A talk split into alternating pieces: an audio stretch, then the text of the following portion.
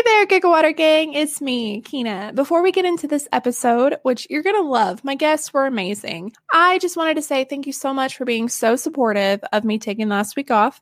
I really needed that time to just take care of myself. Listen, if you're the person that gave me a three star rating one time because I talked about my plants, you're going to hate this. But I actually spent most of the week gardening and being outside, doing my best to keep it together. This week has been really hard. I've been struggling and I've been in the dark and twisty place, but I'm okay.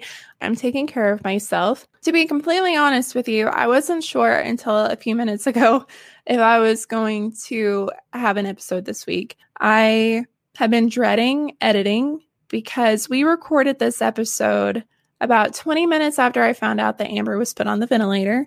And we do mention her and we talk about how hopeful we are that she's going to wake up. I knew it was going to be hard to listen to, but I also wasn't sure whether or not I wanted to keep it in because I know it could be kind of painful. But after talking to the Patreon fam, and they were all there when we were recording, we decided to keep it in and to keep this episode as a dedication to Amber. And I am going to suck it up and edit. A lot of that has to do with Amber herself. She sent me a card a couple of months ago I remembered it, so I reread it and she says, quote, being a part of your podcast has been such a joy and I can't wait to see how much it grows in 2021. I know you'll get the things you want and more because you deserve them, end quote. So I can't keep growing and I can't keep reaching for these dreams if I'm not putting out episodes. So here we are. This is Inventions Part 1 with my special guest. Thanks. I hate it. I absolutely adore them and you will too. Take it away, Pasquina.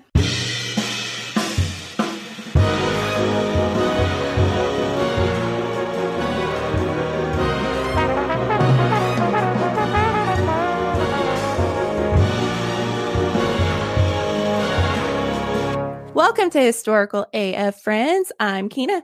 I'm Windsor. And I'm Brittany. We are a historian and some special guests here to deliver some eerie and random historical invention nuggets you never knew you needed in your ear holes. Never this is Inventions and or Inventors Part 1. Yeah. No. It's going to be a doozy.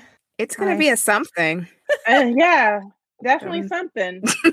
Inventors are some eccentric people. Inventions can be super weird. So I'm excited. Yes. If you've ever had a five year old invent something for a school project, do they still do Invent America, those competitions for inventions? I have no idea. So listen, I don't know if they. No, sorry, I didn't mean to put my hand up like that. but no, I love it. I don't know if they still do that. But when I was in, I want to say fourth or fifth grade, I was a part of an invention project, and so I was a really hairy child. I don't know what's what's going on. I think it's like the German on my mother's side or something. Oh, it's definitely but, the German. Mm-hmm.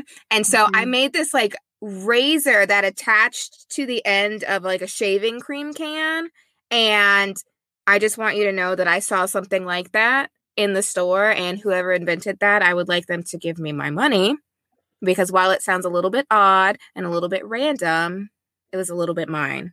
I you did it relate so hard to that. I did mm-hmm. Invent America twice, and both inventions you can buy now. And it's like, mother, why didn't you patent that shit immediately? I would, I would be rich now, yeah. and not the pores. Yeah, we actually did in I believe it was our Black Excellence episode. We talked about the woman who invented the the toilet Sanitary. paper holder. No, right? it was the sanitary, sanitary, belt. Yeah, the sanitary belt. which belt. is like the prototype that began like yeah. pads and other oh, periods oh, in like yeah. the 20s or 30s and because she was everybody's like oh yes yes yes yes yes we love it she came in to pitch it and they saw the color for skin they're like it's not the right time for that right now. Uh, and it's not you, it's later, me. Yeah, 30 years later, it was all the rage. Of course. Because periods yeah. were still happening. Imagine. Yeah. Imagine. Why why do we still have these? It's 2021. Don't we Come invent on. these out? There's some comedian that's like, if men had to have periods, they would have cured that shit decades ago. oh yeah. I was that's like, so that is so true. That is so true. They had cramps, they would be gone. Like, like you know what? Get it in the lab. This is a first priority. We've got exactly. to get this funded and taken care of. No question. I know what they probably used to treat it? Coke. Morphine. No, I went the wrong way. went the wrong way. It's always cocaine. Cocaine is always the answer. Foreshadowing. Mm-hmm. Yeah. We mentioned your podcast, but tell them what your podcast is. So we are Thanks I Hate It. We're two friends that love to get online. Our episodes come out every Tuesday. We talk Mhm. about social issues in a way that we feel is funny. I don't know if our listeners think it's funny, but we think it's hilarious. So basically what we do is every week we take one social issue. It could be big, it could be small, it could be left, it could be right. It's usually left though. And we dissect it. We will each bring our own bit of information. I tend to go more research heavy. I want a little bit more history. I want a little bit more, you know, academic paper. Doesn't mean I'm going to quote it accurately or give you real information. It's just, you know, however I interpret it. And then Windsor will bring more examples, more real life context. We put that together into a podcast. We talk about why we hate the issue because newsflash, the podcast is called Thanks I Hate It. So it's usually something that we hate, like castle doctrine, um, racism and sexism and Implicit um, bias.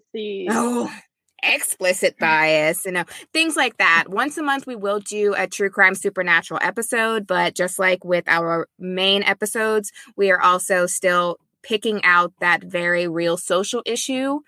Generally, I mean, it's, usually it's a little bit smaller in our supernatural Yeah. true crime episodes, but it's still there. It's still something Yeah. that one of us will at least address. So it's very much just fun. So Yeah. So we do have a few fun episodes um right after the election or right after the election but before the results we were meant to record an Oh. episode and our episodes even though there's funny most of the time sometimes they can get really heavy and so we decided we weren't even going to do any real research we were just doing straight up making the other person laugh and I think we started laughing maybe 30 seconds in and the episode was entitled try not to laugh did not work laughing Yeah. the whole time So mostly sometimes Florida men. You know. Lordeman. lots Yeah. of Florida men doing Florida man things, but you know, every now and again. So it's kind of like what is that thing called? Hodgepodge. There we go. I was going to say a quilt. It's a mm-hmm. cocaine of things that come together every Tuesday. Yeah, I just And speaking of cocaine, we'll do an episode on that one time too. And speaking of cocaine, we'll do cocaine. no, we don't do cocaine. For- you know, if our bosses are listening, we don't do. Cocaine. We don't do coke. cocaine.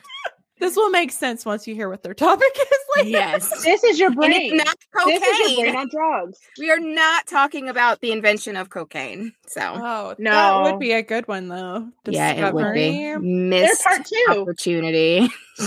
I will say I am curious because I listen to y'all. So 2020 was a dumpster fire, and being a social commentary podcast has it been draining on you guys? Have you uh, have find yourselves trying to find more humor in things just because the world around us is garbage? Because I, I can think- imagine it's just it's a lot. you know? I think we were draining on 2020. We went in real hard um, when we started doing our podcast. We were very focused on like these are our social issues. We talked Mm. I feel like a lot about COVID, a lot about voting and a lot about what did, what was our first episode? Oh, we did like toxic fandom. So that was kind of like fun and cheeky. But then after toxic fandom, we went immediately into all right, so these are the problems with COVID and how they're doing it at school. These are the problems with da da da. da. And I low key felt, I don't know, I felt like we were on a like a John Levitt podcast or something. We were going real hard, real fast, except it wasn't as funny. So we did kind of take a decline or we kind of chilled out from doing things that were so heavy so often because it got to be like this is supposed to be our escape. This is supposed to be us getting out of that covid experience. So i went through like a major move and then a major depressive episode right Mhm. after that move in 2020 and so i just we needed to get out of that space. And so now we do usually once, maybe twice a month, we'll do a really heavy episode. We're still going to laugh in it because that's who we are. We can't turn that off. Mhm. But then for the rest of the month, we'll do like that true crime episode and then usually something funnier or lighter. So yeah. it's learning to Like we did balance black that. tack, you know, and pink things like that tax and yeah. Yeah. where it's a serious issue, but it's not so mentally and emotionally draining. Like when Mm-hmm. you're talking about, you know, police brutality, that is extremely draining. And you're talking about COVID that's extremely draining. So we'll just have Yeah. a little bit of fun with it. Like, and during Halloween, we had a blast. I don't know. We were must have been on cocaine for real in Halloween because we were doing two full episodes every week for the entire month of October, and that was only our 2nd Mhm. month into the podcast. And so it was just like bam, bam, bam. I don't know how we got those edited. I don't know how we got those recorded. We were doing like three hours every Saturday night to get everything done, and so I feel like we kind of turned a corner when we realized okay, so we're going to keep doing this. We like doing this. We like our podcast. We're going to dial it back a little bit, but then the social issues we are bringing up, you're not seeing them as much on the news. You're not hearing as much about them. You're having to really go dig to get that information. So we're at least mm-hmm. giving that a platform. So we've oh, been that's really good. balancing. especially having a social commentary podcast, it'd be a bit different from what I do because I try to stick with super old things so that I don't necessarily have to.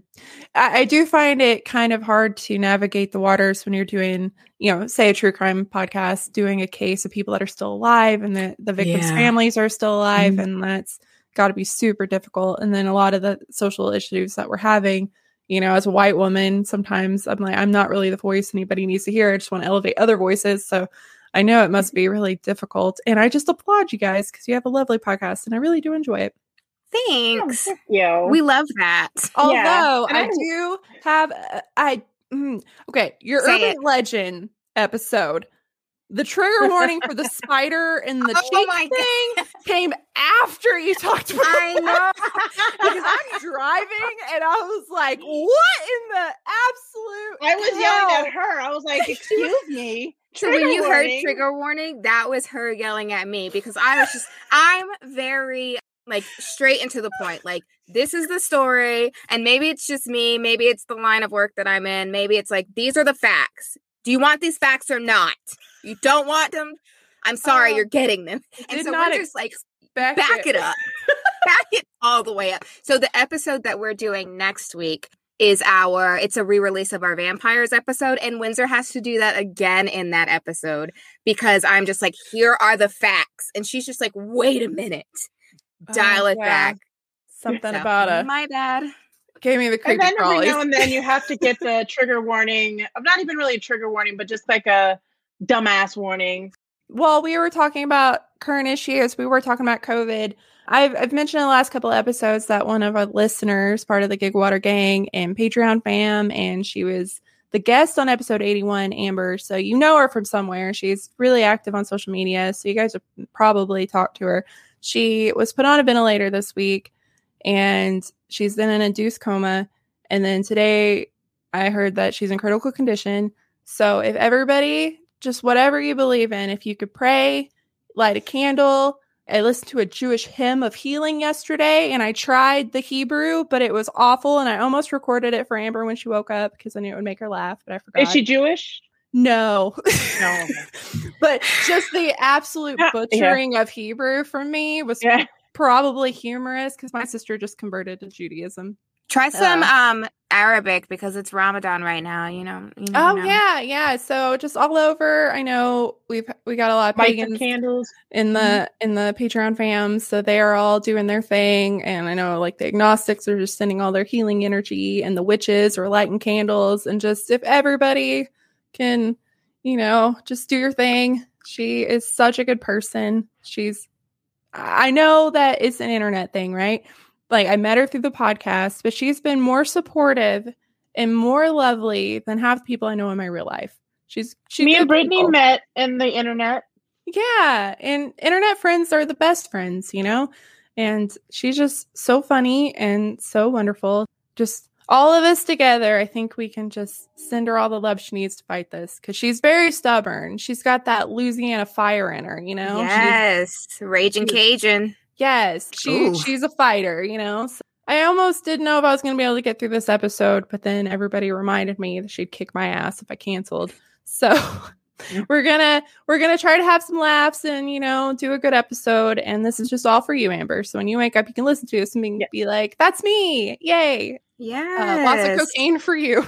Lots of cocaine for you. All if of that's the what cocaine. you want when you wake up, by all means. We all know no. that. Mm-hmm. You. Absolutely. And as soon as you're up and everything's safe, I we are gonna just go hang out and give you a big hug, and I will bring all the tacos. She was craving Ooh, Taco Bell, and they would not let her have any. I'll bring you whatever so tacos you want. right. That is so rude. Patreon has been the most incredible. I say it all the time. The community is insane, but everybody has just gotten together to put together anything from just a sweet message to chipping in to get her this incredible care package and then also chipping in to help like maybe a cleaning service because she was picked up by an ambulance and her mm-hmm. house. She's worried about it being a mess. So just the fact that so many kind people are doing so many kind things for her and her boyfriend who you know it's got to be so hard on him and he also lost his father this week. So sending all the love to you joseph too. I don't think mm-hmm. you listen to this. He thinks my name is quinoa and i think that's hilarious but That's not your name. No. In a minute. all the love to him too because i can't imagine dealing with a loss during this and then still being worried about your person. Mm-hmm. I lost my dad at the same age and that's all i had to worry about and that still sucked. So so yeah it's really heavy and just again everybody do a little do a little prayer. And i was telling them and i'll tell you guys so one of the patreon fam she just became a deacon and she's about to become a full ass priest you guys met her in the religions episode, but I was talking about how I'm kind of in this weird uh, limbo with religion because I don't know. You know, when you study history, you hear about all the bad things about people making things up, you know, and like how Yeah. churches are. And I've, I, my dad and my grandparents are both in cults, so that's a whole nother story. But religion's just been a weird thing to me, so I just casually slipped that. This is in, you know? not funny. I know you have to laugh. Like that's the only way I, life, you know, you got to laugh because otherwise you're crying. So I told her that, and I was afraid that God would be like, "New phone, who dis?" Because I'm not in church, mm-hmm. and this was her response. And if anybody needs to hear this, I just thought, you know, you'd have to. So sorry, Marie, I'm reading your text. it says, "Honey, trust me." Like Dolly says in Steel Magnolias, "quote God don't care where you are as long as you show up." That's all prayer is, really, just showing up and offering to God the good, the bad, and the ugly. So I just started blubbering, and I was like, "You're gonna be the best priest ever." That's so awesome. I loved that. Yes, I we need a lot more good priests in this world. Good religious leaders in general, not just priests. Absolutely. I'm not gonna cry. I'm not gonna cry. I'm not gonna cry. I've already cried on TikTok. So, ah. should we bring it to cocaine? All right, so I am gonna kick us off with some eerie. Side note, I'm trying not to say spooky anymore because somebody on TikTok told me that there were racial implications of spook, and then I did research, and it's true. And so I'm not gonna say that anymore. Side note, real quick before you start. So I thought that, but I was also like, there's there's got to be intention behind it Mhm. for, in my opinion. And so my opinion is not all opinions, even though I would like it to be. But I, I don't know. I'm very big intention. Like, is it your intention to be like that? But I do love that you heard something and then you were like, I'm going to make a necessary change for me to feel comfortable doing this. Like, that is. That's so positive. Thank you. Yeah, Mhm. I am a big believer in get educated and then, you know, do better. So that's what I'm definitely trying to do. And I will be switching everything over slowly. But I feel like eerie fits better because some things are not very scary, you know? We're talking about conspiracies or just some weird shit. So we're going to call it eerie now. So I I'm going to start it. with a quote and then I'm going to see if you can guess what inventor I'm talking about. You know, we can't. Nope. And this is a Not a quote about the person, not from the person. If that Okay. Okay. Okay. Quote It takes a thousand men to invent a telegraph or a steam engine or a phonograph or a photograph or a telephone or any other important thing. And the last man gets the credit. And we forget about all the others. He added a little of his might. That's all he did. These object lessons should teach us that 99 parts of all things that proceed from the intellect of plagiarisms, pure and simple, and the lesson ought to make us modest, but nothing can do that. And that's from Mark Twain. He's obviously talking about New Maine on TikTok, who is stealing everybody's content. Thousand percent. That is No. it. Okay, wait a minute. So it's eerie. So that's my problem because I had a few people in mind, like the guy whose name I can't remember now that I almost did, who accidentally invented hair relaxer. But that's Lewis Latimer. Final answer. Boom. No. So I was going to say Thomas Edison. Something Tutoring. Bell. Uh, Alexander Bell? Graham Bell. No, Marie's right. Yeah. Marie in the comments for the Damn it. win. It is Oh. Thomas Edison. She is so smart, She is so smart. well rounded. So yes, Thomas Alva Edison. I didn't know that was his middle name, and I dig it. Ooh. So we're just gonna call him Al. Al. yeah. So I figured if you're at home listening to this. The, plagiarism probably gave it away. He he's got a reputation of stealing some shit. You know, he's very uh, Welcome to capitalism. Yes. Yes, yes, yes, yes. So this is a very brief history of him, and then we'll go into a little eerie invention that most people don't know he did. Yes. Alrighty. So Thomas Alva Edison was born on February 11th, 1847 in Milan, Ohio. I had to look that Get up. off my lawn. said Milan. You kids get off my lawn. so in 1854, he was just seven, and the family moved to Michigan, where Edison spent the rest of his childhood. Al, as he was called by his family as well, so I'm not very creative, didn't go to school for very long because he did very badly, not so great. And his mother decided that she was going to teach him because she was a former teacher. And she's like, I can handle his shit. It's fine. I got this. He later said, quote, my mother was the making of me. She understood me and she let me follow my bent. So I thought that was kind of sweet, you know? That, that's how I feel about my mom. Okay, listen. I don't know how I'm smart. And I say that in all honesty because the school I went to, I don't recall ever learning anything. Like I remember watching more movies and playing frisbee and It was Schoolhouse Rock. like me and my sister were having this Conjunction conversation. junction. Junction. What's your function? But for real, okay, so my physics teacher didn't know physics. We spent most of the time playing frisbee. And then I had a Spanish teacher that didn't know Spanish. And we spent the most that time watching movies. And then she had a chemistry, but we, our school was too poor to have actual chemi- like chemicals. So they also played frisbee. Like how how are we smart? I don't I don't know. And like how did we survive college? Because we were not prepared. What the hell was this school? What? Okay, so uh, like calling that out, but yeah, the school had probably 500 people from like kindergarten to you know 12th grade, so it was tiny and it was for Oh. yeah, it was great. It's hillbilly school, but the thing that we both have decided is because my mom would see us be interested in something and buy us a book, you know, and that's what he did. Like his mom would buy him books, and he learned by himself, and that's how I, I feel like I relate to him a little bit here. Shout out to your mom for buying you all of these books to make Yes, sure that you had what you needed. absolutely like there's like no way. Matilda at the library.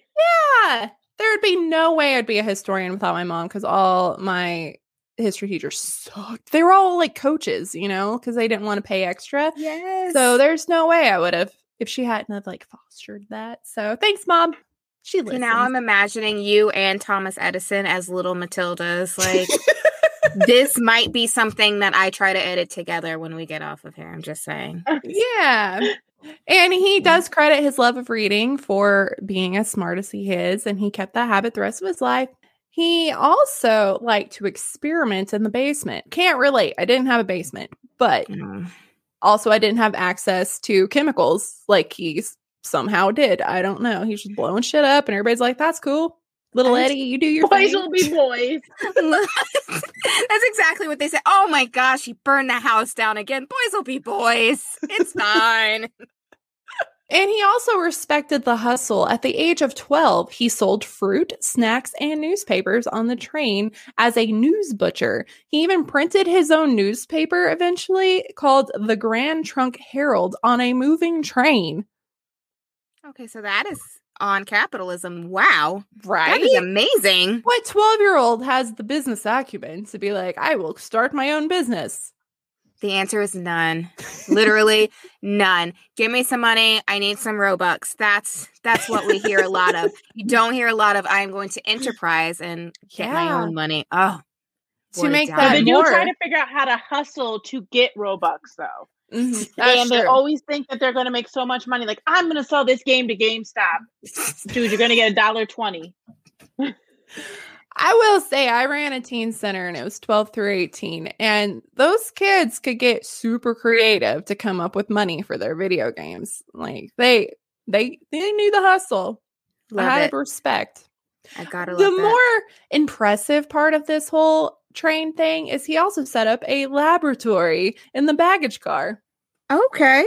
I feel like it would shake a lot, and Yeah. chemicals need to be pretty stable. Well, he wasn't making meth, that's for sure. I mean, I don't know because my school couldn't afford chemistry. So, but I've seen TV, and usually Yeah. you can't shake shit up. So, you know, no, I just I'm feeling a lot of danger in this area of history. Danger, danger. That's some good intuition because he had an accidental fire, and they made Oh. him stop. Damn it! We had an Oh. episode about that too. Accidental fires. No, intuition. Oh, yeah. Oh. I thought you were gonna go meth lab, and I'm like, oh yeah, where I grew up, there was a lot of those explosions. Oh yeah, we got plenty of those. Oh my Oh, gosh. man. In a less funny note, this was about Oh. the time he started to lose his hearing, Oh, which I Oh, don't think cool. I knew he was mostly deaf. I don't think that's been a tidbit that I've really learned before, but I guess I'm shaking my head like I knew. I think I knew, but honestly, I probably didn't. Me too. And- I'm like, hmm.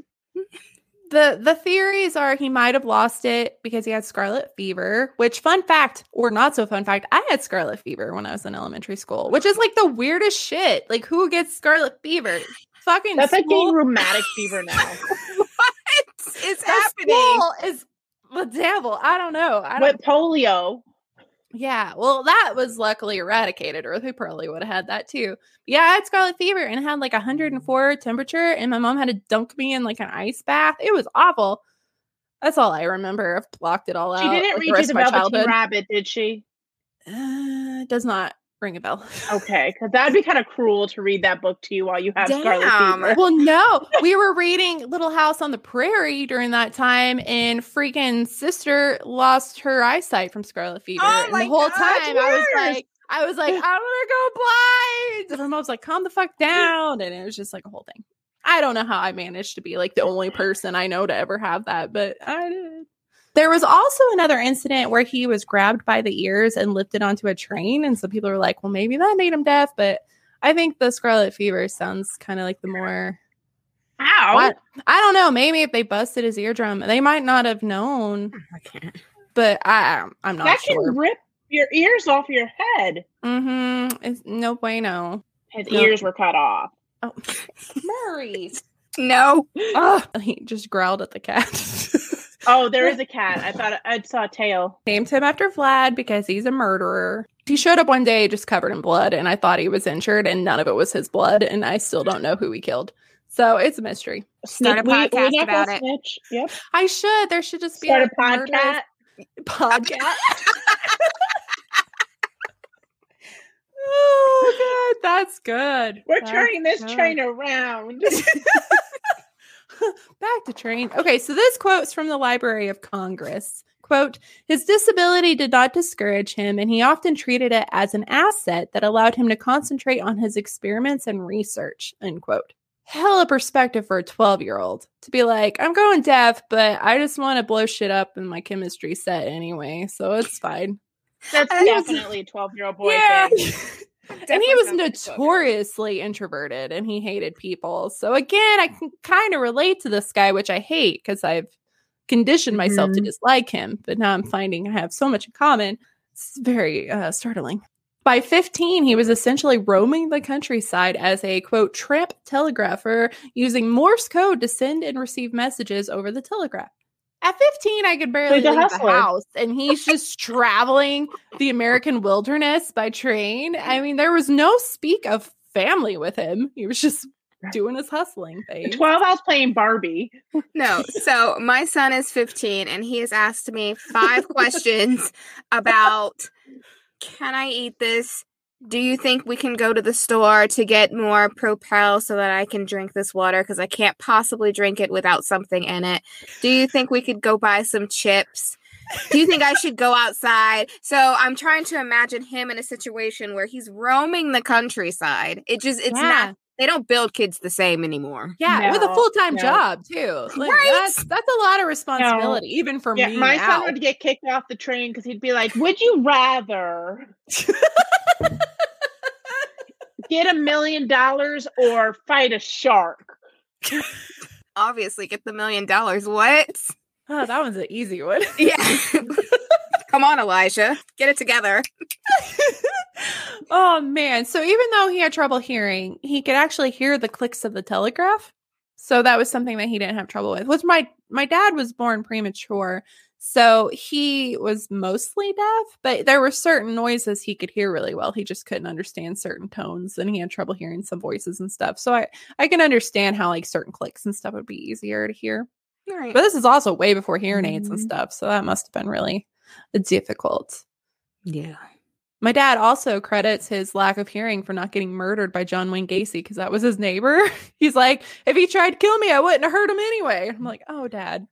Oh, Oh, Dad. yeah. Oh, Dad. Like, So in the next seven years, he moved over a dozen times, often working all night, taking messages for trains, and even for the Union Army during the Civil War. see, you see what side he fought on? Mhm. The Union side, or whatever he was doing. I said fought. In his spare time, he took things apart to see how they worked, and then he finally decided, I'm going to make stuff myself. I'm going to be an inventor.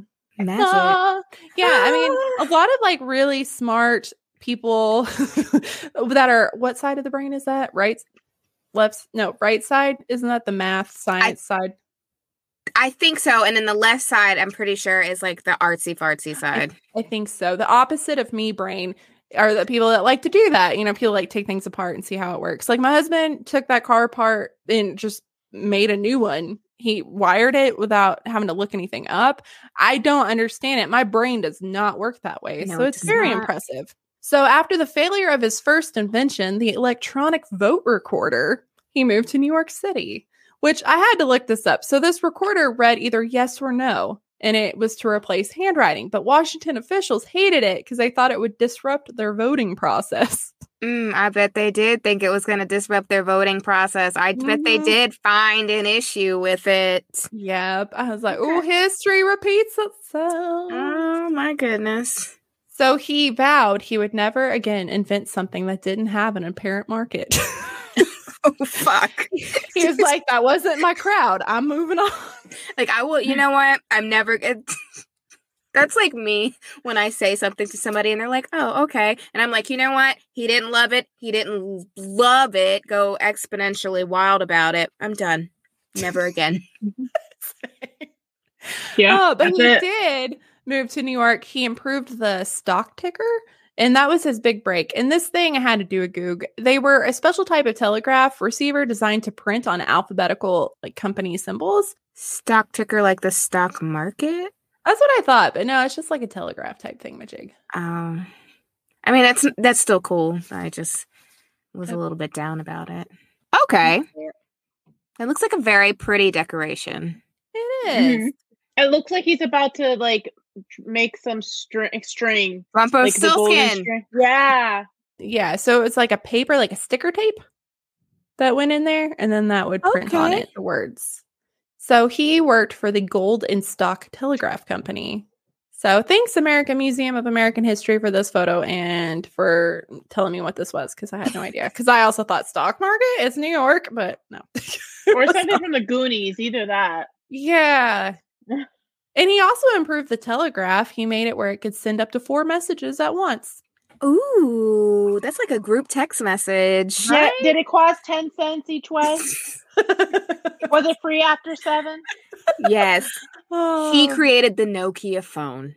Oh man, those Nextel, chirp. The city bus with people talking in their Nextels. I blame him for that. So during this time, he married his first wife, Mary Stilwell, on Christmas Day, 1871. They had three children, Aw. Marion, Thomas Jr., and William. Oh, Wanting a quieter spot to do more inventing, he moved from Newark to uh, Menlo Park. Am I saying that right in New Jersey? Menlo? yeah, sure. Okay. And that was 1876. and it was there that he built his famous laboratory. Laboratory. Laboratory. So he was not alone in Menlo Park. Edison hired muckers, quote unquote, to help him out. And these came from all over the world to make their fortune in America. They often stayed up all night working with, he called himself the chief mucker. And they also called him the Wizard of Menlo Park, which I just find a little ridiculous. He probably called himself that, and it's like, let's make I this catch on. Yeah. He's like, you know what? Every everybody's saying this, and they're like, stop trying to make fetch happen. It's not gonna happen. like for real, everybody says this. You just say it, please. just, just do this. I'm gonna put it in my stock ticker, and then it's gonna come out the other way, and just read it when it comes out. I said what I Uh, said. So he created two of his three greatest works there. So the phonograph was the first machine that could record the sound of someone's voice and play it back. In 1877, Edison recorded the first words on a piece of tinfoil. He recited the nursery rhyme, Mary Had a Little Lamb. And then the phonograph played the words back to him. This was invented by a man whose hearing was so poor, he thought he was pretty much deaf. So, fun fact Al suggested using hello when he picked up the phone. He was the first person to say that. Before then, everybody be like, Are you there? Or do I get you when they answered? So, he's one like, Hello is more efficient. Let's just say one thing, Okay, I like which is that. fun because that's what most of us say today. Unless I'm trying to be super fancy. And then I'll be like, Kina speaking or something. I don't know. I sound stupid when I say it, but I like, answer, yeah. No, I'm trying to get out of answering. Yeah. So on my work phone, I have a very firm greeting, and it it's very firm. It's too firm, I've been told. And I just say like my title and my last name. I'm like da da da da Brittany or Willingham, and they're just like, oh oh. So when I answer my personal phone, I do say hello. If I answer it, I don't answer it a lot. So yeah, I uh-huh. try to kick it old school and go with a nice, gentle hello. From 1878 to 18 um I didn't finish that number. Whoops. So So- something I just went 188. I don't know Yep. uh, which one. for a couple years. for a couple 18. years. Fill in the blank. You know what? It is your turn to do some homework. Yeah, Listeners so- figure it out. So around 1878, Edison and his associates worked on one of his greatest achievements. They had at least 3,000 different theories on how to develop the efficient incandescent light bulb. Okay. Yeah, 3,000 theories. And others had worked on it, so he wasn't the first one. But they were too expensive or burned out really fast, so they just weren't working on the things that existed. So he set about creating one that was practical and fixed these problems. And many of those men who pioneered the light bulb before Edison, like Joseph Swan, actually openly admired his solution, you know, to a very tough engineering pro- problem. And he thought of everything. Like he even sought out like vegetation from the Amazon or whatever to see like what would work as a filament. So he spent a lot of time trying to fix that problem. And he also designed a system of power plants that make electrical power and the wiring that brings it to people's homes. So he had a lot of ideas. So a lot of the things that we have today is because of he took something somebody else did and then kind of fixed their problems, but he gets all the credit for it. Mm, Therein lies a lot of the problems with Yep. Edison. Typical man. Yeah. So in 1885, one year after his first wife died, Edison met a 20 year old woman named Mina Miller. Her father was an inventor in Edison's home state of Ohio, and he taught her Morse code. And I thought this was kind of cute. So even when other people were around, they could talk to each other secretly through Morse code, through like tapping on their hands and stuff. And then one day he typed, Will you marry me? And she typed back, Yes. Mwah. That's so sweet. And there's actually a scene in 30 Rock like that. What's his name? Alec Baldwin's girlfriend. It's it's a wild ride to get to the scene. So there's a lot going on, but basically she has this whole Morse code conversation with the man that she ends up marrying. There's was I mean, it's a comedy show, so it's a very dirty conversation they were apparently having with Morse code. But this was something that was enacted on television. How cute. That is cute. It's very romantic. Mina wanted a home in the country, so he bought Glenmont, a 29 room home. Wowza. With 13 and a half I need that. acres. Right? Damn. I'll, I'll take one. And they married on February 24th, 1886, and they had three children also Madeline, Charles, and Theodore. And then a- Theodore. Theodore. And then a year later, he built the laboratory in West Orange that was 10 times larger than his one before. That's so big. In fact, it was the largest laboratory in the world. just I just think like mad scientists every time I see laboratory. Like, whoa, Yeah. we'll invent everything. pinky and the brain. We're Pinky and the oh, Brain. Oh, solid cartoon.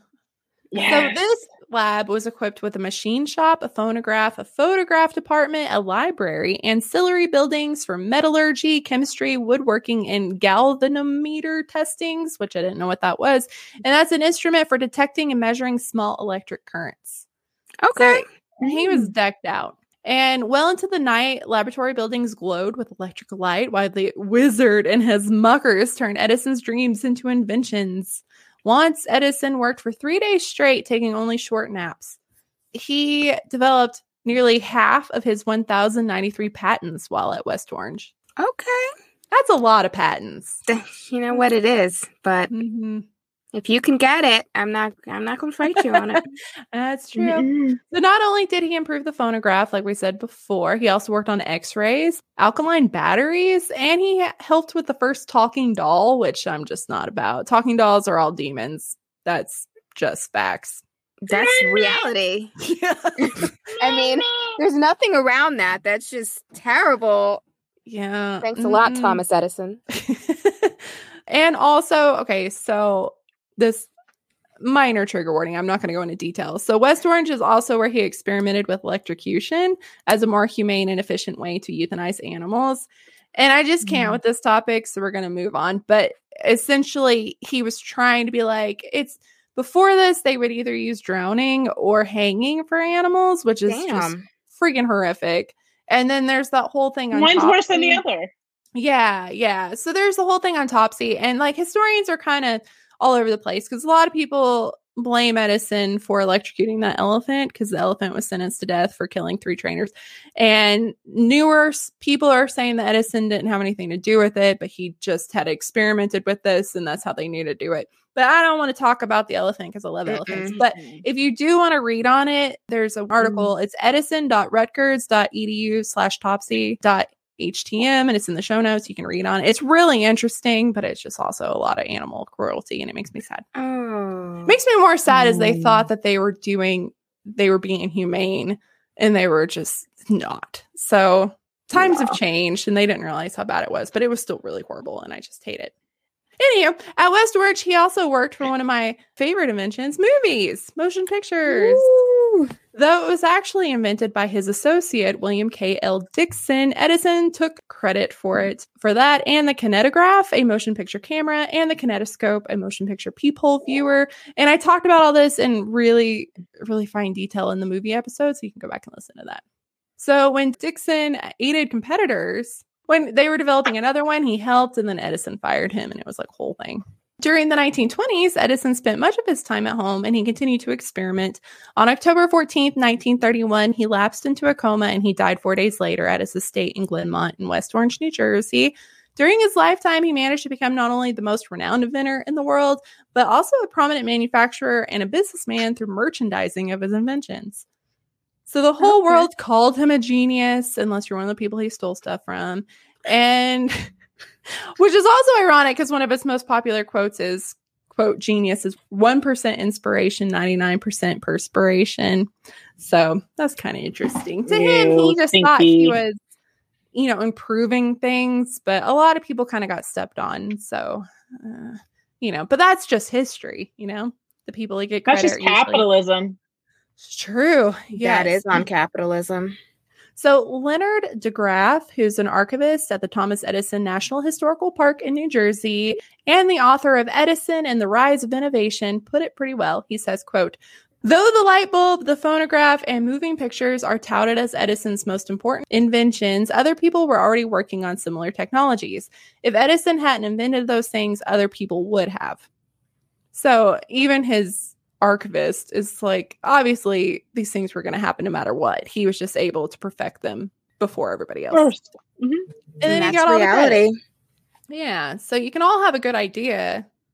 And that's why a lot of people want to get patents because then you get credit and then people can add on to your patent. Mhm. You have to have your Or own you patent. could sell it and make a lot of money. Or Yeah. make not a lot of money. Yes. Yeah. Then don't sell Tis it. true. And then and then somebody in some rinky dink sweatshop is just going to steal it anyway. So what does it matter? That's true. So, plot twist, and the whole point of this whole segment, because I said it was eerie, In the late Oh. 1920s, not long before his death, Thomas Edison reportedly gathered with scientists from all over in a secret laboratory to record voices in the presence of the dead. Oh no. Dun, Oh, he made an EVP. Yeah. They use speakers, generators, and other experimental equipment. Modern Mechanix magazine alleged after the fact in 18 that's not it, October 1933. I can English. Fuck. All right. The magazine article described Edison's machine in which a tiny pencil of light coming from a powerful lamp bored through the darkness and struck the active surface, which could detect the smallest particle. These particles would be proof of the afterlife, physical bits of the human personality left in the atmosphere waiting to be discovered.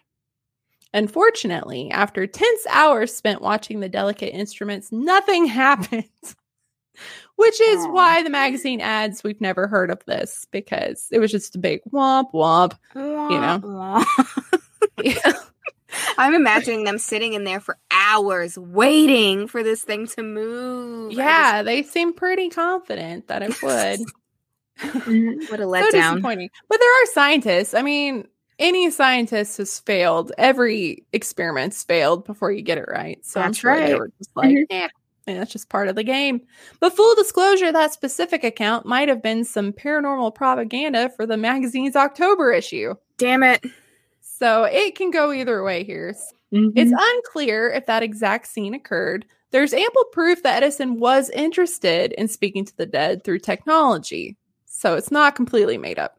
In 1920, the inventor shocked the public when he told American magazine Scientific America, quote, I have been at work for some time building an apparatus to see if it's possible for personalities which have left this earth to communicate with us, end quote. He added that this new invention would not function by any occult, mystifying, mysterious, or weird means employed by so called mediums, but by scientific methods. He also said, I am engaged in the construction of one such apparatus now, and I hope to be able to finish it before very many months pass. So it seems like he was on to something. He definitely was Zak Bagans involved got in it. it. Yes. Yeah. And fun fact after this interview, the magazine received over 600 letters to the editor of people just obsessed with this idea. But this is also 1920. And if you listen to the Games Part 1 episode when I talk about spiritualism and the Ouija board, after wars, Mm. people are super into Yep. contacting the dead because so many people died. So it makes sense that this time period would be the one where people are like, yes, give me that right now. I need it. Give it to me. This idea became known as a spirit phone, which, you know, What? Wait. What? the idea became known as the spirit phone. Okay. Okay. And a lot of historians for a while thought this invention was a joke or a hoax, since there were no blueprints, no prototypes, and nobody's ever actually found a spirit phone. And some Mm. historians argue that Edison was trying to use this to take advantage of the people suffering and grieving the loss of their dear ones during World War One. But- Oh. Again, like historians can be biased because there's a lot of people that hate Edison and love Tesla, and those people are really hard on Edison. So you kind of have to pick and choose your sources and read a bunch of them to kind of differentiate. So I added that just because that is a thought in the community, but I don't buy it because it's very. I mean, he didn't like people, but he never invented things just to purposely hurt anybody before this. So why would he Right. start now? So while he might not have actually contacted the dead, there's evidence that he experimented with the idea. In 2015, okay, this is about to be some French and I'm gonna butcher it. Yes, let's do it. Journalist Philippe Baudouin Mhm. found a rare Okay. version of Edison's diary in a thrift store in France. Can you imagine finding Thomas Edison's goddamn diary in a thrift store? So I feel like I would think it was fake. Like, what dumbass Right? kid did I would this? still buy it Oh, of course, still buy Oh, it. and be yeah. like, "Oh, how much is this?" Okay, thousand get this. percent. But I, I, that's my dream is to find either a lost piece of art or something like a book, become a millionaire. That happened to one of my professors when I was in college. She was the expert in this guy named Simeon Solomon. He was the first openly gay Jewish artist. And she became an expert in him and found one of his lost paintings and then sold it at friggin' what is it, Christie's in London for like eight point something million dollars. Brilliant. Anyhow, Thomas Edison. So this version of the diary includes a chapter that was not printed in the widely known version of it. Ooh. So the missing chapter was dedicated to the theory of the spirit world and how it might be possible to contact it. This chapter also shows that he made a pact with an engineer working with him, William Walter Dinwiddie. That's my cousin. that whoever would die first would try to send the other a message from the beyond. Okay. So we you know, we planned that too. I mean, I mean, everybody should have a person to do that with. It just makes sense to me. Very much. So today, there's probably a lot of people that would be more skeptical about a spirit phone, but in the 1920s, the idea really slapped because spiritualism, everybody was into it. It was going strong in the United States, and they even called themselves phone voyants. That's so cute. That's adorable. And they claim that they could harness the electric signals in conventional phones to interpret spirits. They're gonna And- make that hotline bling.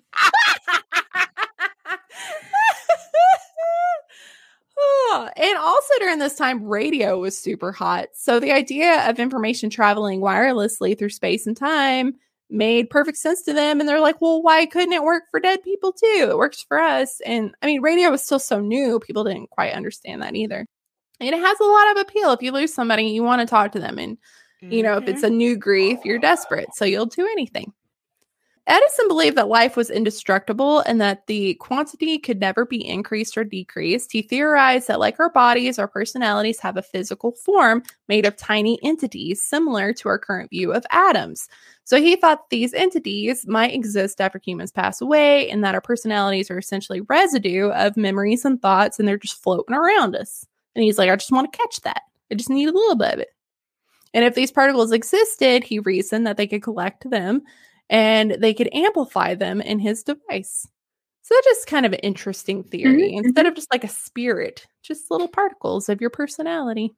I wonder if you have a big personality if your particles are bigger. Some people are just like, you know. I have big particles and a big personality. Mm-mm-mm. And I did see that he corresponded with British inventor Sir William Crookes, who claimed to have captured images on spirit photographs, which were also super hot at this time. And that supposedly encouraged him. So the first photos of ghosts, he was like, See, I'm on to something. We got this. Spirit photographs, spirit phones. I just feel like we need one spirit cell phone. And then you can do mm-hmm. two one time. Two birds, one stone. And it's also Mhm. really funny. Like he's super into this, but he was really throwing shade at anybody else that believed in this. So he criticized unscientific qualities of mediums and he called them crude and childless or childless. it's not childless, Crude and childless. How rude. Dang, that's super Uh, shady. So, since Edison's death in 1931, Ghost Communicating hopefuls have been looking for the blueprints because they want to make one and prove it. In Hmm. 1941, researchers tried to replicate the spirit phone and call the inventor up after they believed they were instructed to do so by Edison's spirit via a medium, which he hated. Why would he talk to one he didn't believe in? Oh. I was so excited and then they just kind of deflated. Yeah. Quote, alas, the contraption did not seem to successfully transmit any life units. That was from Stephen Palmieri, uh-huh. who writes this in the anthology Spirited Things. Sounds like a very solid, credible source. Absolutely. And people still want to use the technology for detecting and communicating with ghosts. Though the gadgets have evolved, like we have EVP report recorders now, electronic voice phenomenon, and some cost-minded ghost hunters use ghost detecting apps, like you can download those. And then in 2002, the late Frank Sumption claimed ghosts could speak, just as spiritualists hope for, and he used a special radio called Frank's Box. I guess it's kind of like a spirit box, and it was supposed to detect frequencies in the world beyond. So we don't know if Edison was correct. Nobody's going to know this. We don't know if our personalities have physical entities or whatnot, but people are still holding on to hope that his blueprints are somewhere lost, probably in some weird thrift shop somewhere, and that when we figure it out, we can uh talk to him. I mean, there's been a lot of people. Like I said, 1941, somebody in a seance thought they talked to him, and another one in 1959 were like, we totally talked to him, but again, didn't pan out. Womp womp. Wah, wah. So it's it's left to your imagination if you believe this or not. I want to believe. I do, Mm-hmm. but I just I I've never science can pretty much explain a lot of it. Not Like Ouija boards. Yeah, like Ouija boards, a lot of science, a lot of other stuff. Mhm. Uh, I mean, I've had experiences with like Still not messing with it. Yeah. Oh no, I don't. Nope. Demons. no. Because that'll be the one time something happens. The one time you say, you know what? I don't believe in this science. That's the one time. yeah. Mhm. And I believe people that think they've, you know, met a demon. Yeah, demon. the and I'm not messing specific um yeah, the specific demon that is in that, which I'm not gonna say their name. yeah, don't do that. No, no, no. No, Is it the not ho ho? that. Is Girl, it the watch- ho ho demon? Basically, yes. Mm, yeah, I don't. I don't fuck with that Mm-mm. guy. We just call him ho ho because I think he's the one. If you say the name, he can show up. I don't want to say it in my Mhm. head. Nope. So I'm glad that I don't know what you all are talking about. and I'm just going to stay on my side of things of not knowing. Uh, I learned about it in a podcast. So did I. Shout Alright. out to him. That's why we drink. All right. That's where I learned it. 'Cause I oh, don't play man. that stuff. Uh, nope. Mm-mm. Shut it down. I have a rosary, not Catholic, but you never know. Did it like five times, and I'm like, You're like, you never know what I'm going to need. it's true. It's true. All right, you guys ready? Yes. Talk about some cocaine. Yes, Yeah. we are not talking about the discovery of cocaine, though. I just want to make that very, very clear. So, Cocaine? one, I I like that you went first because I feel like if you're going to start with inventions and inventors, why not start with Thomas Edison, like the ultimate inventor of taking other people's shit? So, that's not who I'm talking about today. I'm going to talk briefly about a person and then get into what they invented. So I am talking about John Stith Pemberton. what a name. Yeah, so and the Stith is very important and I'll tell you why in just a minute. So Okay. Mr. Pemberton was born in 1831 in Knoxville, Georgia, not to be confused with Knoxville, Tennessee, which is what all of my notes say. He was not born in Tennessee. he was born in Knoxville, Georgia. This is about an hour and a half south of Atlanta, Georgia, which, for anybody who doesn't know, Atlanta, Georgia, and the rest of Georgia, two different places. They don't even have the same mother. They have the same father, not the same mother. Mm-hmm. So, Mr. Pemberton was raised in Georgia, as yours truly was. He also went to pharmacy school. I don't know what the actual name of it is or was back in the day. And so I'm Mhm. not, I'm just going to call it pharmacy school. He went to pharmacy school. I didn't, which is where I went wrong. But he went to pharmacy school. He finished all of his pharmacy schooling and his medical degree by the age of 19. Unlike the people on our podcast who kind of got through high school by the age of 19, but you know, we struggled. so, Mr. Pemberton worked in medicine until the time that the Civil War broke out. So, John Stith Pemberton joined the Confederacy. Boo, we hate it. Boo. And it is important. The Stith is important because there was a John C. Pemberton Oh. also fought in the Civil War. He was a very prominent soldier in the Civil War. And actually, if we were the people that used Wikipedia for everything, this would have gotten me tripped up because what Wikipedia has is half of John C. Pemberton's bio under John Stith Pemberton. It's very mixed up. Oh. Also, I wrote jokes to myself in this, and it says I love it. it says There are so many Johns in this story. It looks like an episode of Law and Order SVU. so, Mr. John Stith Pemberton, that's the one we're keeping. Mr. John C. Pemberton, we will see you later. So, now I'm just going to call him Pemberton because we're not doing anything with this other guy anymore. So, Pemberton rose to the rank of lieutenant colonel in the Confederacy. We still hate that. And literally hours before Robert E. Lee surrendered at Appomattox Courthouse, Pemberton was slashed across the chest with a saber in the Battle of Columbus. Oh, So this was considered the last great battle of the Civil War on the east of the Mississippi River. So this was literally the battle that was happening right before the surrender. So he slashed across the chest. Real quick, if you slash me across the chest, just kill me because I'm not coming back from this. Yeah. I'm not trying. Mm-mm. I'm not making any attempts. Just lay me out. Pemberton did not get laid out. He was still alive. So he survived and he ended up with quite the morphine addiction. I um, can imagine. Yeah. He was on that stuff, but you know what? Again, he got sliced completely open across the chest. He survived, whatever. Not whatever. Yeah. It was a very big deal to him, obviously. Now he's addicted to morphine. Coming out of the Civil War, so many soldiers were addicted to morphine because mm. one, you could get morphine. Opium was available. It was hot and ready like a Krispy Kreme donut. like literally the hot light is on for opium, for morphine. You can get it everywhere. We're in an epidemic right now of opioids and like this was another epidemic mm-hmm. prior, mm-hmm. but we're not doing as much work. Like you don't have Suboxone and methadone and naloxone, yeah. whatever. Then you literally just got to deal with it. And I will get to how he dealt with it in just a minute. So you can get this shit everywhere, and you don't need a prescription for it.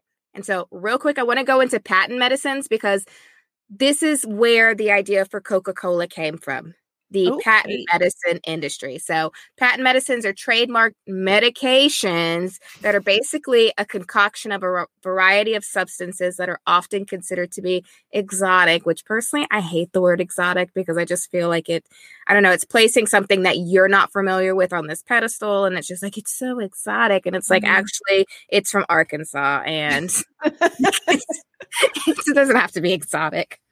But these medications that don't pres- require a prescription are used to cure a variety of ailments. Mm-hmm. And so I hope that somebody else besides me will get this reference. But when I was reading about patent medications, I automatically thought of Pirelli's Miracle Elixir from Sweeney Todd. If you don't oh, get yeah. it, it, boom! Windsor was like, I'm gonna Google this, and I was like, God damn it! And I know she knows it. Like if she was watching the movie, but it mm-hmm. killed me. But oh, if yeah. that's not your vibe, I personally I think of like current day dietary supplements, anything that doesn't have to go through the FDA. Oh, um, oh, yeah. I think of like essential oils where they're just like, oh, you know, just pour this essential oil in your bath and it'll cure your cancer or whatever they're saying. Snake oils, um, ginger ale and vapor rub. Listen, it doesn't it doesn't cure everything. Um, but that's basically what blasphemy lies. You know, mute yourself again, Windsor. We are not talking to you. talking to you right now. We are talking about Coca Cola. Basically, that is what your patent medicine is. You don't need a prescription. Anybody can get into the game. And so in the 19, the 19, so in the 1870s, Pemberton says, you know what? I'm tapping in. I've got this sick morphine addiction. I need some money for more morphine. I know I'm saying it like it's funny. It's not funny, but this is just reality.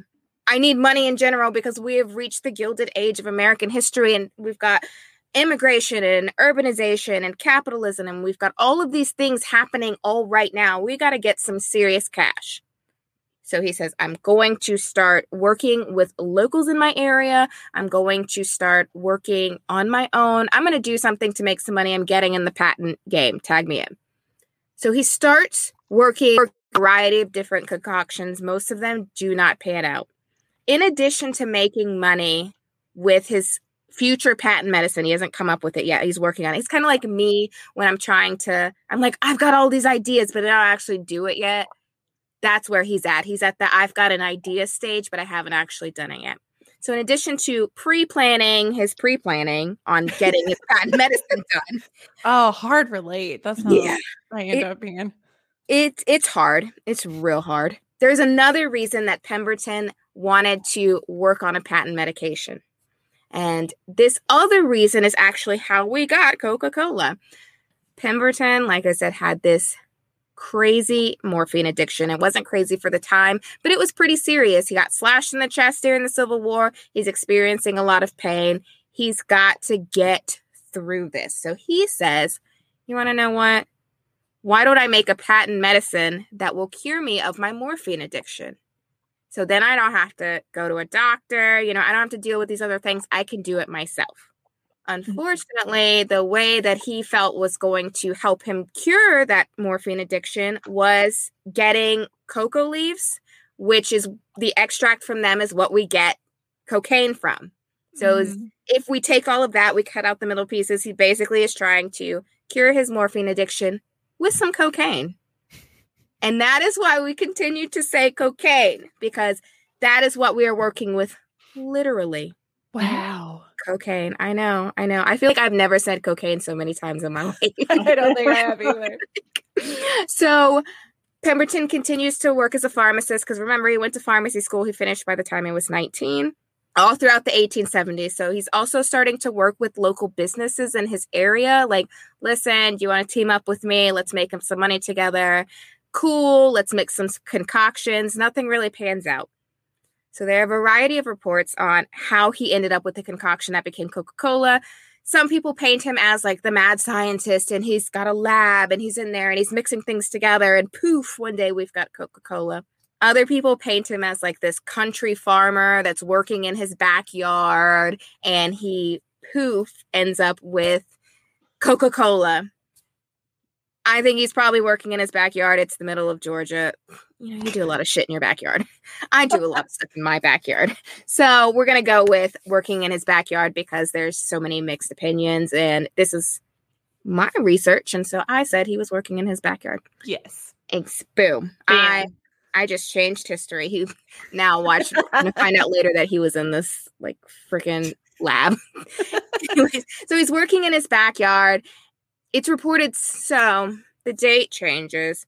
I'm going to say sometime between the 1870s and the 1880s. A lot of places like to say 1886, but that's not the date. And I will tell you why in a minute. But Pemberton is mixing all this shit together because he's looking for an American alternative to Angelo Mireni's Vin Mireni cocoa wine.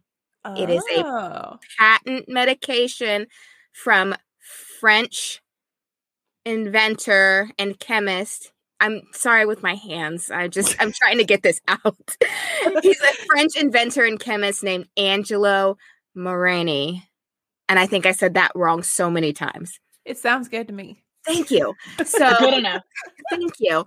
So it is a wine where he utilized the cocaine from the cocoa leaf and he sold it with the understanding that it will increase your appetite and your energy and your mood. And so he came up with this. Pemberton found out about it because while it was all the rage in Europe, it slowly came across the Atlantic Ocean. It came over here. Everything's chill. Everything's cool. And he's like, I want one of those.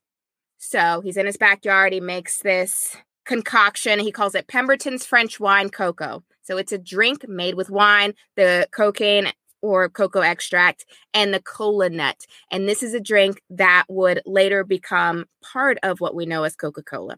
Pemberton marketed it as a patent medication used to cure nervous disorders, headaches, and other ailments. So, like checking all my boxes. Bam, Right. bam, bam. I want some. I also wrote and erectile dysfunction, comma or question mark. And apparently there were people and places that did market this while it was out as something that would help with your sexual drive. So yeah. boom. Like Energizer Bunny. exactly. I mean cocaine is to stimulate. We're pumping blood, we're stimulating things. Just saying. Mm-hmm. So people are starting to get into this drink, including reportedly Ulysses S. Grant, who was drinking it while he was writing his autobiography. And so I thought that was very interesting. Like this little drink in Georgia is getting some traction, it's getting some play outside of Georgia, and it's made it all the way to Ulysses S. Grant. I'm gonna Google how fast he wrote that book tomorrow when I look at my note that I'm writing. like Three minutes. He got this shit done immediately because he was drinking Pemberton French wine cocoa. I hope somebody recorded how fast that was. I'm gonna Google it. Uh, please do, and please let me know the answer. I will. I will. So, a lot of people are getting into it until prohibition hits Atlanta, and they are saying, Hey, dude, we're really into this idea. We like that you're so enterprising. This is a direct quote, by the way. We think it's really cool that you're Mhm. very enterprising, um, but that has alcohol in it, and we're not here for it. And so, Pemberton, being the original gangster, being the original inventor of soft drinks in the United States, specifically in Atlanta, Georgia, can't really say he's the original inventor of anything else. but he says, okay, that's totally cool. So he takes the wine out, he adds a few other things, tons of freaking sugar. Gonna that's reality. Keeps the cola nut, he keeps the cocaine or the extract from the cocoa plant, but I'm just gonna keep calling it cocaine. Keeps all of that, and he brands this syrup Coca Cola, and cola is spelled with a K for the cola nut. Oh. And yeah. And so he says, All right, that's cool. I can sell this without the wine. I don't need people to be drunk to like my stuff. I mean, he probably did because whatever. I mean, you got cocaine and sugar. Uh, what else do you need, really? wine. Add the wine. Mhm. But that's fine because he slowly starts to make some traction. And his friend Frank Robinson actually says, You know what? I like the idea. I like that you were able to get a patent on this because he did patent the syrup under the Coca Cola with a K name. And he says, But what if you change that C- K to a C and we make it Coca Cola with a C? Like, don't you like that? Doesn't that look very stylized and nice? And Pemberton says, That's cool. I'm into it. And in 1887, Yep. he registers Coca Cola with a C syrup and extract with the patent office. So now he's making some traction. Here's a problem though people don't like this shit. Doesn't matter that it's got cocaine in it, they're not really into it. So he starts trying to, because he's forever like a businessman, and I'm really into the idea of him being a businessman. So he starts reaching out to druggists and people in his area, and he's just like, listen, I had this problem. I have this drink. Nobody's buying it. Can we hook up Mm, your drug office or your your, your store and my drink? And they're like, yes, we can do that. And so Jacob's Pharmacy in Atlanta, 1886, first glass of Pemberton's new Coca Cola drink is served. It slowly starts to gain traction, but if you thought that the cocaine cured his morphine addiction, you were wrong. Oh, oh no. No, because he's ma'am. still addicted to morphine. And now in He's also addicted to 1888, Coca Cola. Oh. he also has stomach cancer. What the hell? Ooh. Yeah. So we're addicted to morphine. We've got stomach cancer. So a local businessman named Asa Candler. I cannot say his name any better than that because I was saying it as Asa, but that reminded me of Massa, and then it reminded me of ass. And so we're just gonna call him Asa Candler. Says, Oh. "Hey, dude, I know you were on your last leg. I know you've got this stomach can- stomach cancer and this wicked morphine addiction. I will buy this from you, and you'll have tons of money, and I'll be out of your life, and you don't have to deal with Coca Cola anymore." And Pemberton says, "All right, cool."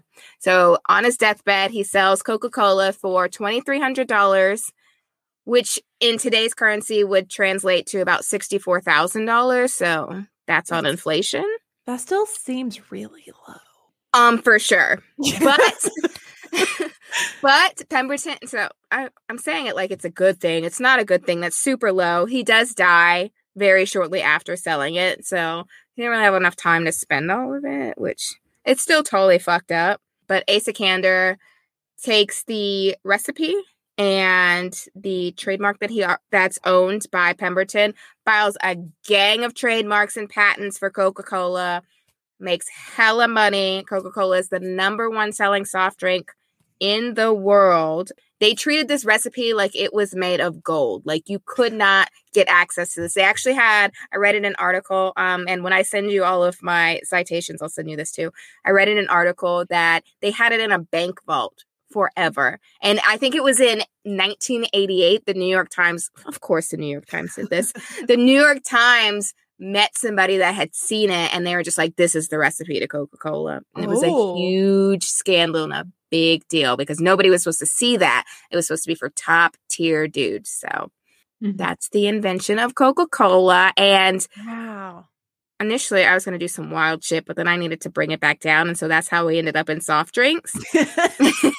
but we I wanted there to still be some sort of social issue. So in the Coca-Cola family is do you say Fanta or Fanta, Windsor? Fanta. Okay, so that's wrong. It's Fanta. Oh, It's I've been saying it Fanta. wrong too. Yeah, I think it is Fanta, but I don't like the way that sounds. So okay, I'm- it's not official. fancy. No, so I'm the one making all of these executive decisions, you guys. okay, I mean that checks out. it does. It tracks very well. But there are some social shady shit uh, that goes along with the invention of Fanta. And Yeah. I figured they're under the Coca Cola umbrella. They were the second brand brought in under the Coca Cola umbrella. So Windsor's actually going to talk about the invention of Fanta. Fanta. so when you Everybody- think of Fanta, Bitch. yeah, everybody tell us below. Comment how you say it. Everybody's going to say Fanta because, listen, I don't understand why it's such a problem. Team Brit, Team Windsor. Let's go. Fanta. Anyway, Mm. so when you think of Fanta, you probably think of Kenan and Kel. Is it true? Mhm. Mhm. I do, I I do, do, I I do, do, I ooh. or maybe you even think of a sickly sweet syrup you have to drink to check your sugar when you're pregnant. Dang. I still can't.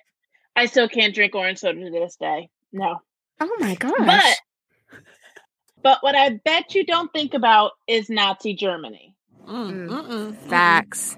That's reality. In 1923, Robert Woodruff was elected president of the Coca Cola Company, and he wanted to expand the brand and make it a worldwide name. However, international demand for the brand was relatively low, and outside of the States, production wasn't exactly the best. In fact, a French Coke manufacturer accidentally made consumers sick with unhygienic bottling practices.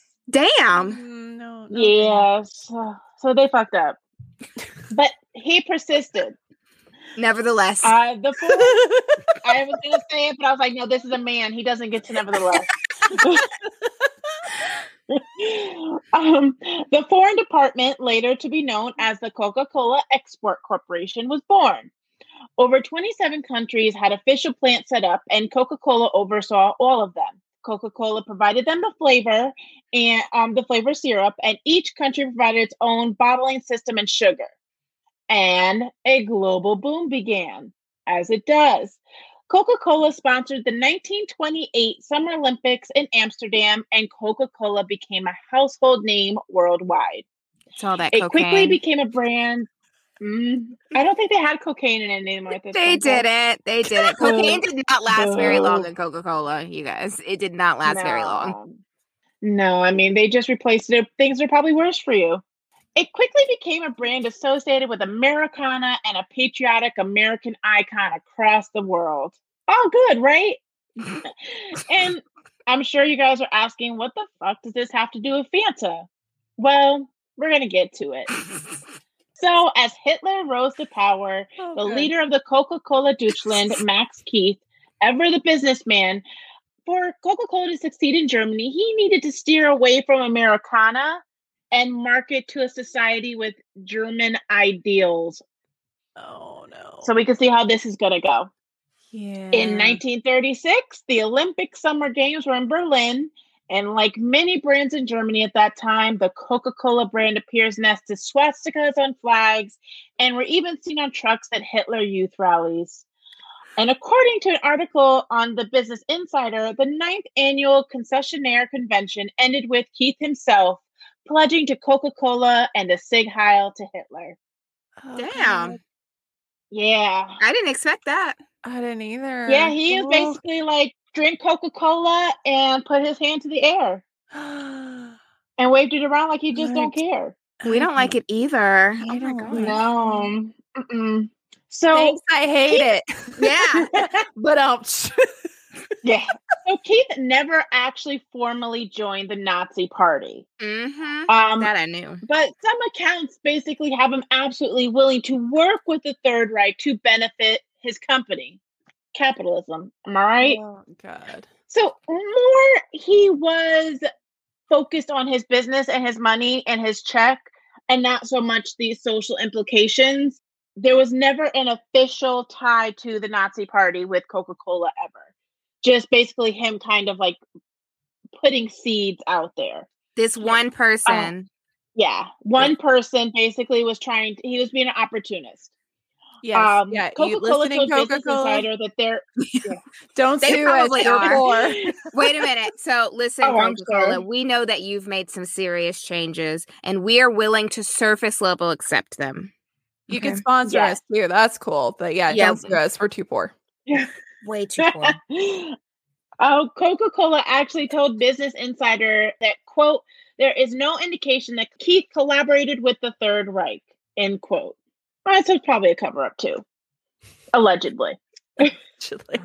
On, and then here comes where we're about to get to where Fanta comes from. Oh, Oh, Fanta. On December 7th, 1941, a day which will live in infamy, Oh yeah. um, Japan staged a surprise attack on Pearl Harbor. The day after, the states declared a war on Japan, and in retaliation of that, Germany declared a war on America, which then caused America to declare a war on Germany. Lots so of wars. on December 11th, It's one yeah, big war, it's basically apparently. a tit for tat. Yeah, a tit for tat. I think it was a world war, actually. That's what I heard. You know, Yeah, one of those little things. It wasn't nothing but a thing. On December 11th, 1941, the United States declared war against Germany. And now you're asking, but what the fuck does this have to do with Fanta? What the fuck does it have to do with Fanta? I just Fanta, Fanta, everything. So the thing about war is that it effectively stops trading. Seeing as Germany was now an officially uh, enemy of the state, the Trading with the Enemy Act of 1917 enforced a full embargo. Keith had no way of getting any of the flavoring from the states to continue manufacturing Coca Cola in Germany. Now remember, Keith was a businessman at heart and he was not one to be stopped. and that's on determined to- capitalism. Mhm. he was determined to still produce a drink, so he oversaw the creation of an exclusively German soft drink. He had chemists concoct a soda, not in a backyard, in their lab. So glad they had a lab. um, he they tried to get it a soda that was as close to Coca-Cola as you could get with basic, basically food scraps. Everything in his soda was left over from different food industries. It was usually fruit pulp, the liquid byproduct of cheese curdling, amongst other things like apple fibers and whey. It sounds disgusting. Right? It was not a cola color like that brown color that we would associate with a Coke, but as we would recognize it now is more the coloring of a modern day ginger ale. Hmm. The name Fanta came when he asked his sales team to explore their fantasies while inventing a name. Oh. And it was reported that someone yelled Fanta and it stuck. So I do get why they would say Fanta because in German they would be more with the fa, but still, we're That's American. right. We're American. Um, since uh, Fanta was the only option available to Germans, it spread quickly, and since it was a very sweet drink, it became a cooking staple for things like soups and stews. Given that the sugar rations in place during the war, which we had here as well, Yeah. if you were baking a pie or you made a cake, it was once a year for our birthday, and that was it. You Mhm. couldn't have it for anything else. So there's a lot of flavorless things. Uh, but that happens in a war. Uh, Keith then used his connections in the Third Reich to oversee all plants in Germany and conquered territories, saving the subsidiaries from shuttering their doors. The German branch sold 3 million cases before the war was over. So then, Damn. Keith was actually in it for the business and not himself. When the war was over, the production ceased, and Keith, and Keith gave all the profits of his creation over to Coca Cola. Okay.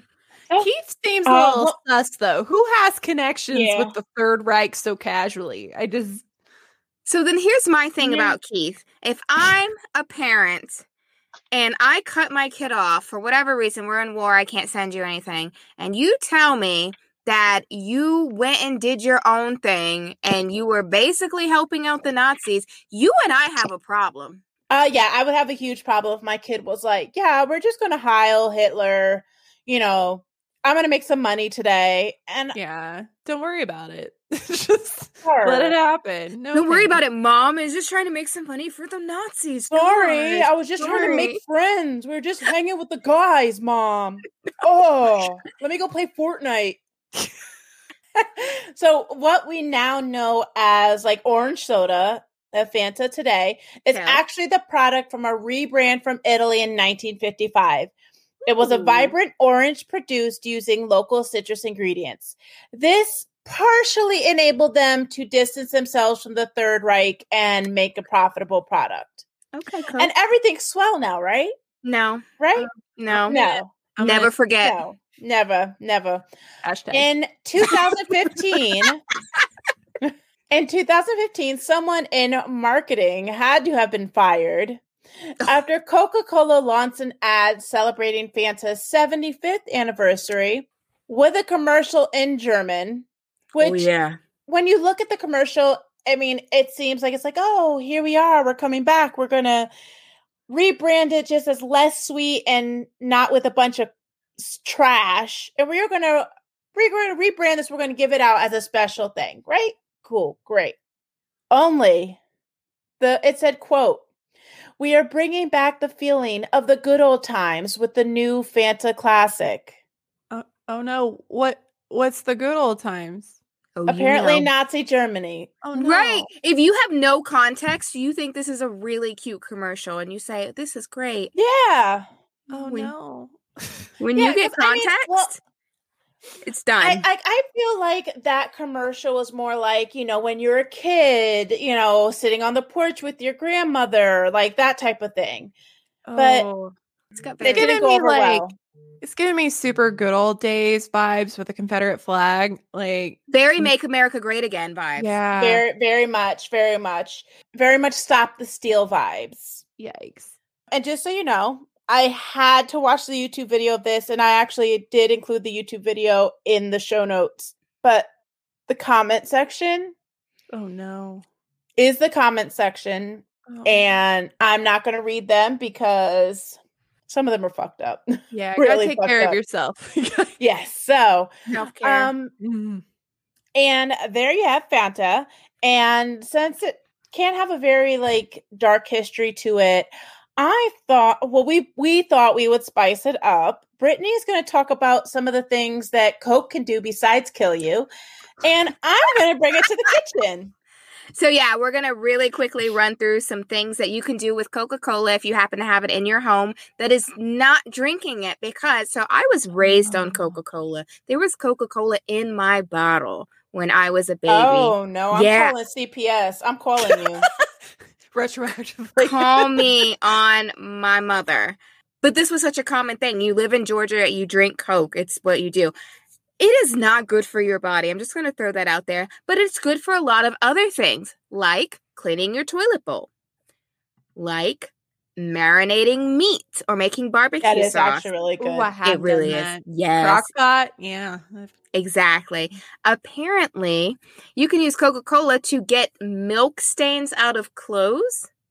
And I saw a variety of sources gave me this. So listen, I just had a lot of problems with it. I don't, I've never had like a milk stain that would just like, oh, that pesky milk stain. Let me I've had, pour like, some club Coca soda Cola for on it. it.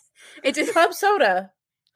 I don't know. It was weird. So I have done this. Um, you can loosen like nuts and bolts and things in your car or around. Um, It's so eating the metal. ex- well, so it like eats that rust out. I've used it on my car when I've had to change a tire, and I couldn't get the shit done by myself.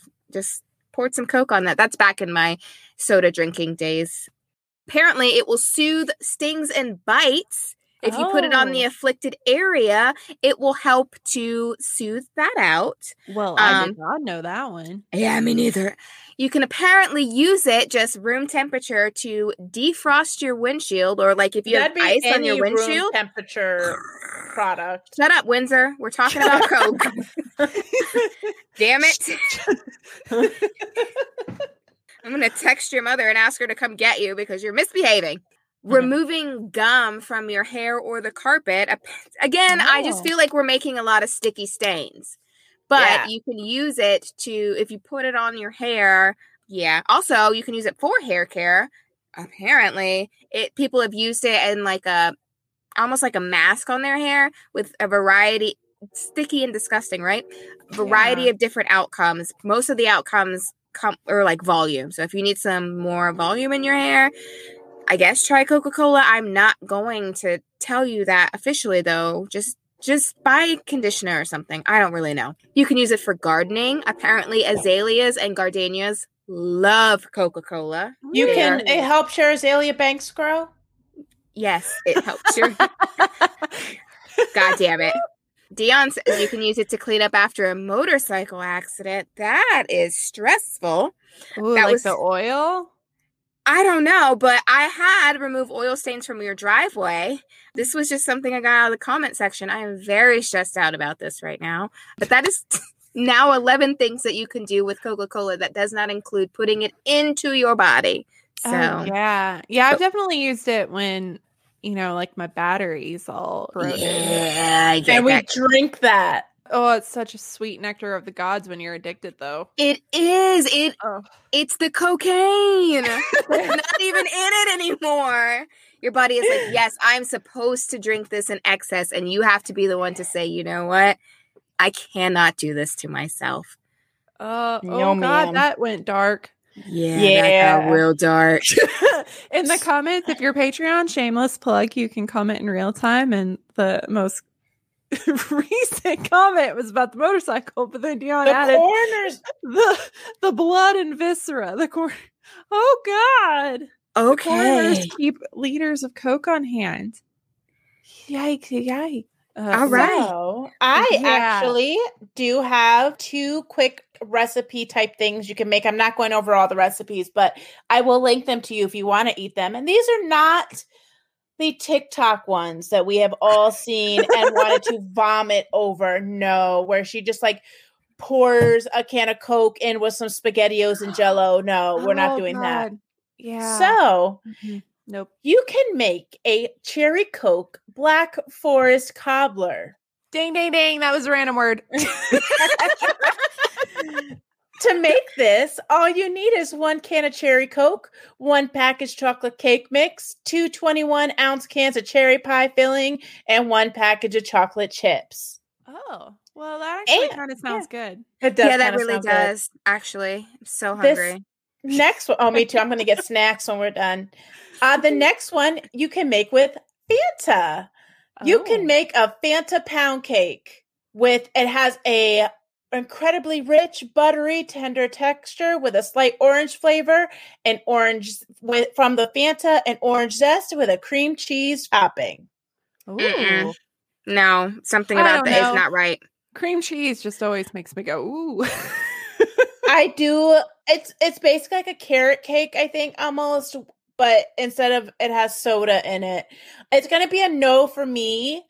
Um That's a no for but me, that's dog. something you can make with Fanta. But I do, I would eat that, uh, that cobbler. right? I think I should make that this weekend. Yeah. yeah. Well, it'll be in her show notes. So Yeah. So all the recipes will be in her show notes. Well, I'm assuming like the soda flavor gets burned out of everything or cooked out of it, right?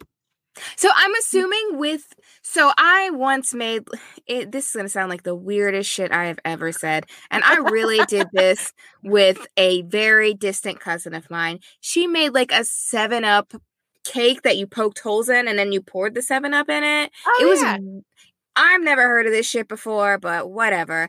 And it did not taste like a soda drink. It just kind of I mm-hmm. don't know. So I'm assuming it gets kind of cooked out or whatever. Yeah, I've made those Seven Up biscuits. Yeah, well, I mean, they were using mm-hmm. soda to flavor to add sweetener recipe. to their stews and stuff. So Yeah, and I I've done mean- Dr Pepper pulled pork before. Oh yeah, I've had that. When I used to eat pork, oh god, I pour soda on all. I used pour one to- out for it. Intake was wild. Oh my gosh, I have changed a lot. We just Oh, ordered yeah. a smoker, and I might be doing some of that. Ooh, the smoker is the greatest thing we own. Yeah, we got a smoker and we got a flat top griddle. Ooh, Yeah, we're fancy. I know you can tell adulthood by the things that excite you. Mm-hmm. No, Mm-hmm. Yeah. Before you guys go, uh, plug your podcast. Where can they listen to you? Where they can find you? So, like we said at the beginning, we are Thanks I Hate It. Um, you, if you're still using websites, you can find us at TIHI podcast.com. Um, we are also on I want to say all streaming platforms, but I'm probably missing like Pandora. I don't think we're on Pandora. So if you listen Yeah, to podcasts on. Pandora, then we're not going to be there. But I mean, literally, Spotify, if you type in Thanks, I Hate It, there will be one other podcast That's That five does not- episodes. Does not get updated. And then there's us, and our faces are on our icon. So that's how you'll know it us because it literally looks like us. Um, Windsor did a great job with that. But we are on Instagram, struggling over on Instagram. I believe it's under TIH. I know, I think it's actually Thanks I Hate It podcast. Let me check real quick. Oh my gosh. What does it say? oh, it is TIHI podcast on Instagram, on Twitter. We have like a Facebook page, but y'all aren't going to get anything out of that listen. So, I mean, there's nothing happening over there. There's nothing It links to Instagram. That's it. it tells you just to go visit the Instagram. What Yeah. are you doing? So, definitely check us out. We are most active on Twitter when we're active and Instagram when we're active. We release episodes every Tuesday. So, new episodes will start coming out again on April 27th. Um, that'll be a true crime supernatural episode, which is super cool. I'm very excited for this upcoming episode. But yeah, we talk social issues. We try to make it funny. We try not to be assholes about it, but it's like in our nature. So sometimes we sound very assholey. We love feedback. So if you ever listen to an episode and you're like, I have a different opinion, I have a different thought, or I have different information, we love different information. Share it with us because just like Kina with changing to Erie, we will absolutely take information. And if we need to make a change, we are the ones that are going to do it. So that's Mhm. us. in a I nutshell. love that. Well, thank you guys so much for joining me.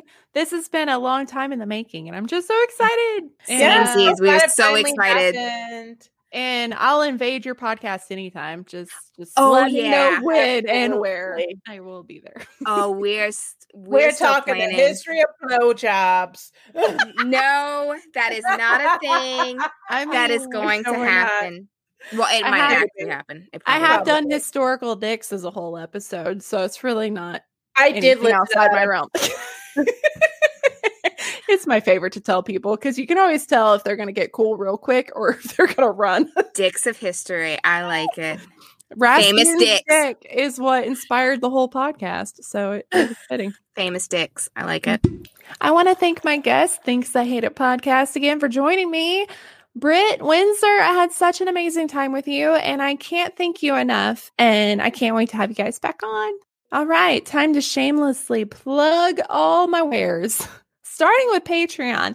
If you want to watch these episodes live, comment along, ask questions, hang out, see all the deleted scenes and all the bloopers. There's always so many bloopers because words are hard, guys. They're so hard. You should join Patreon. That is patreon.com slash historical AF pod. And we really are a family of just misfits that share this common bond of, you know, loving history and weird shit. And we need you, you know?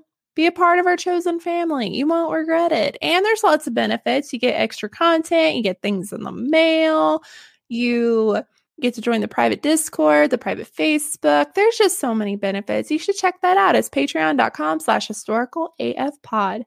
If you'd like to buy some merch, you can go to shop.spreadshirt.com slash historical AF pod. There's some new stuff coming. And if you remember episode one, way back when, we're going way, way, way, way back, you know, the bunnies on snails with sticks poking stuff. There's there's stuff coming out. We have a historical AF marginalia coming to your eye holes soon. That's weird. Anywho, check that out. I also have an Etsy store with some podcast stuff on it. That is etsy.com slash shop slash Kina's Creations, creations with a K. We need your stories really bad. Please, I need more desperately. So if you have a funny history nugget, a cool town legend, family history, a ghost story, an alien story. We've never had one of those. That'd be amazing. Send that to historicalafpod at gmail.com or you can DM me on social media, which by the way, is Historical AF Pod across the board. And you can follow me on TikTok, do that TikTok thing. I normally do history content. I've been a little behind with everything going on, but I'm going to be putting stuff out very, very soon. And that is at Kina Leanne. I think that's it. If I forgot something, then oh well. Thank you guys again for everything. I love you all so deeply. I'll see you next week for Inventions Part 2 with For the Love of History podcast. Okay, bye.